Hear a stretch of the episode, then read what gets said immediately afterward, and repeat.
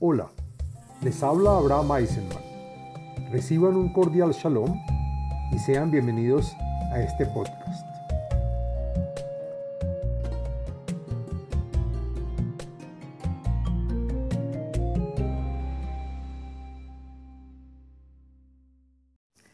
Shalom Aleichem.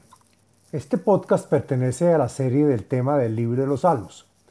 En este podcast del contenido de los Salmos hablaremos del Salmo número 52, el cual trae beneficios y es recomendable, entre otros, para eliminar el hábito de la calumnia y la mala lengua, o la shonarra, para alejarse de las personas malintencionadas y, y desleales, y otros más. El Salmo contiene 11 versos. El Salmo 52 pertenece al segundo libro de los Salmos, al día de la semana martes y al día con fecha 9 del mes. Este podcast está dividido en cuatro partes. El contenido del Salmo, la segulot y beneficios del Salmo, las meditaciones del Salmo y la explicación de cada verso en este.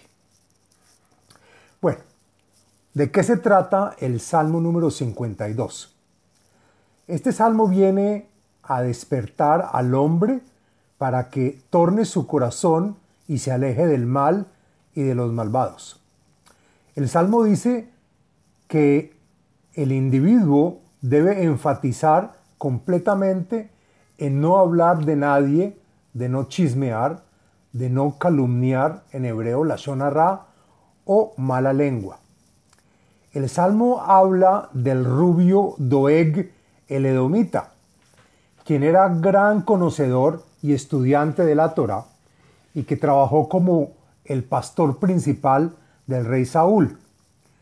David temió que por causa de la mala lengua de Doeg, la ciudad de Nov, en la que vivían los sacerdotes o Koanim, fue destruida y borrada del mapa. La ciudad fue destruida a pesar de que habían estudiantes de la Torá, habían jueces y había juzgado e inclusive había un justo en ella. Todo como lo indica claramente el libro de Samuel Aleph 21 a 23. David llegó a Nov perseguido por Saúl, que lo quería matar.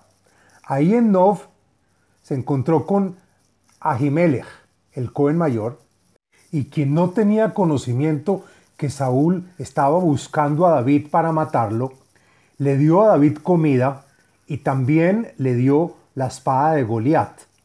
Asimismo, Ahimelech consultó el pectoral de las luces respecto a la situación.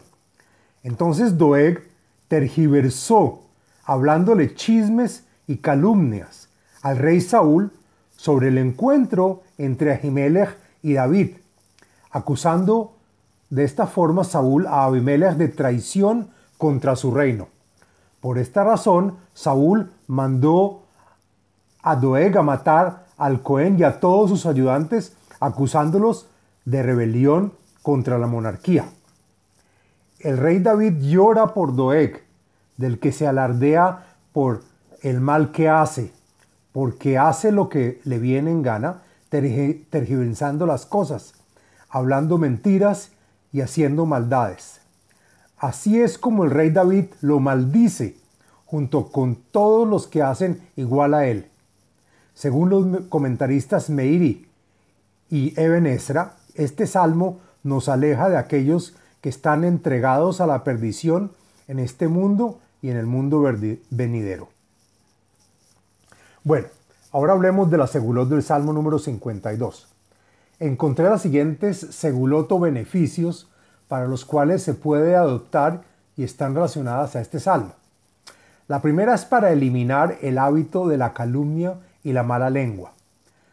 También el salmo es una reprimenda moral y sirve para mantenerse alejado de las malas acciones. Sirve para librarse del chisme. Sirve y es en contra de las trampas y confabulaciones y mentiras, para alejarse de las personas malintencionadas y desleales, y el salmo no permite ser alcanzado por las maldiciones. Bueno, Sobre las meditaciones les puedo decir que encontré una meditación relacionada a este salmo. Está recomendada por la página de Facebook Kabbalah y Torah en expansión, la cual trae un nombre sagrado para meditar, que son las letras Yud, Yud, Yud. Tres veces la letra Yud y se pronuncia I, E, I, I. I, E.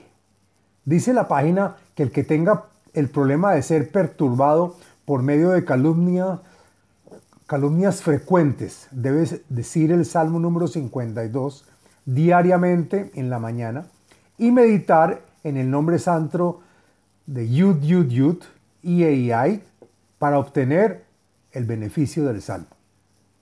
Bueno, ahora hablemos de la explicación del texto del Salmo 52.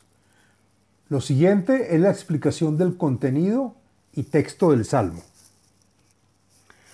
La Menatzeach Maskil de David. El Salmo fue escrito para el levita director de los que tocan un instrumento musical en el templo sagrado, para instruir al hombre y enseñarle conocimiento por medio de David este salmo, escrito por el rey David. Según Rashi, la palabra maskil que quiere decir instruido, se refiere a los traductores de la época, que eran personas instruidas que le explicaban al pueblo a entender las cosas y también a corregirlo en sus faltas. Bebo doek haadomi, veyaget le Shaul, vayomerlo va David el Beit Ahimelech. Cuando dijo este salmo a la llegada de Doeg el Edomita, quien era muy inteligente y era cabeza del Sanedrín, por la envidia que le tenía a David, tergiversó las cosas y le habló chisme y mentira al rey Saúl, diciéndole que el rey David había llegado a la ciudad de Nob donde Elimelech, el gran Coel, el gran Cohen, a organizar una, una rebelión contra el rey Saúl. Ma tithalel berraa hagibor, Heset el kolhayom. Según el comentarista Eben Yehie, lo explica así. Dice David, ¿acaso tú, Doeg, grande en tu conocimiento de la Torá, no te jactas del mal que me hiciste? Que desde ahora, por tu mala lengua, haces que las criaturas no me den de comer y muera de hambre o en las manos de Saúl. Tu misericordia que influye todo el día haciendo orden y juicio en la tierra, para nada te sirven para el mundo presente ni para el mundo venidero si haces la zona ra, de mal hablar y decir chismes y calumnias. Jabot tachshov leshoneja, que ta'ar melutash ose remia. Ruinas y destrucción son los resultados de tu mala lengua, que es afilada como un cuchillo engañoso, que troza en exceso de lo que debería trozar. Cuchillo que su intención es cortar un poco de cabello, pero taja un pedazo de piel viva. Acá el rey David le dice a Doeg los malos resultados que trajo su mala lengua.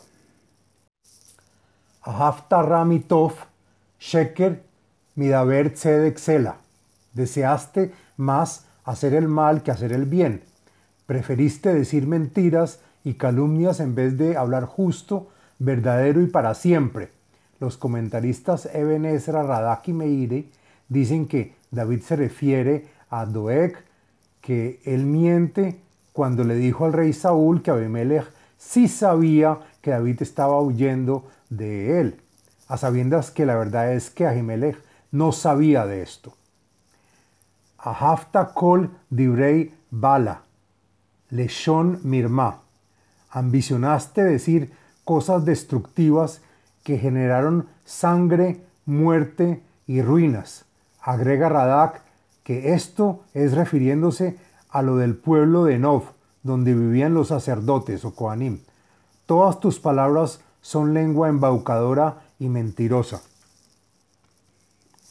Gam el, itatzeja la netzach, yachteja ve isajeja meoel, veshersheja mieretz haim sela.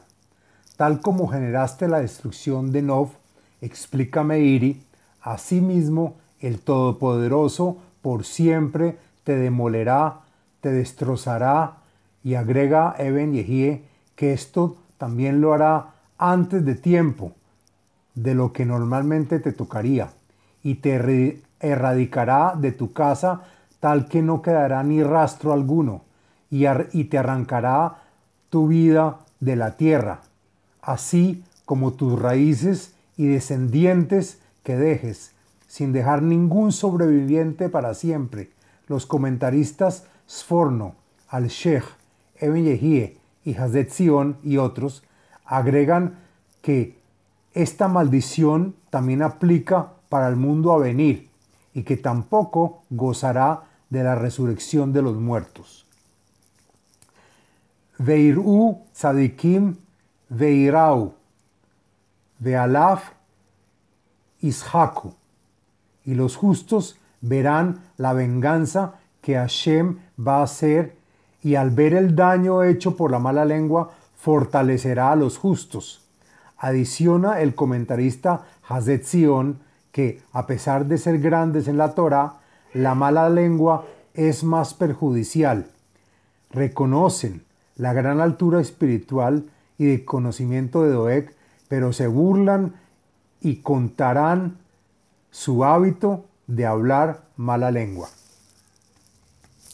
Hine a Geber, lo yasim Elohim, mauzo, vaiftach berof, ashro, yaoz, behavato. He aquí el hombre que no deposita en Elohim su salvación y fortaleza, sino por lo contrario confía en una decena de personas que se fortalecen por sus maldades y los cuentos que le inventaron al rey Saúl. Y aquí vemos como al final fueron exterminados. Vaani kezait raanan bebeit Elohim, batachti bejeset Elohim, olam vaet. Y yo, que fui perseguido por él, ahora soy tal como un árbol de olivo activo y bien enraizado para siempre en la casa de Elohim. Agrega Rashi que mis hijos y los hijos de mis hijos también gozarán de la casa de, de Hashem, porque confié en la misericordia divina de Elohim, el que existe y existirá para siempre, y agregan Radak y Meiri que, al contrario de Doeg, que confió en una decena de malhechores como él y fueron eliminados de raíz.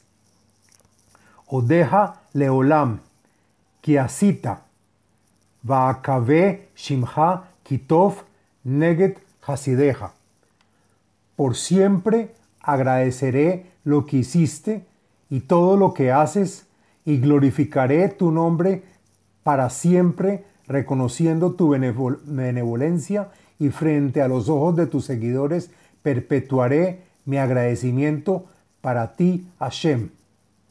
Hasta aquí el Salmo, fin del Salmo número 52. Les habló Abraham Eisenman, autor del libro El ADN espiritual, método de iluminación espiritual. Sitio web abrahameisenman.com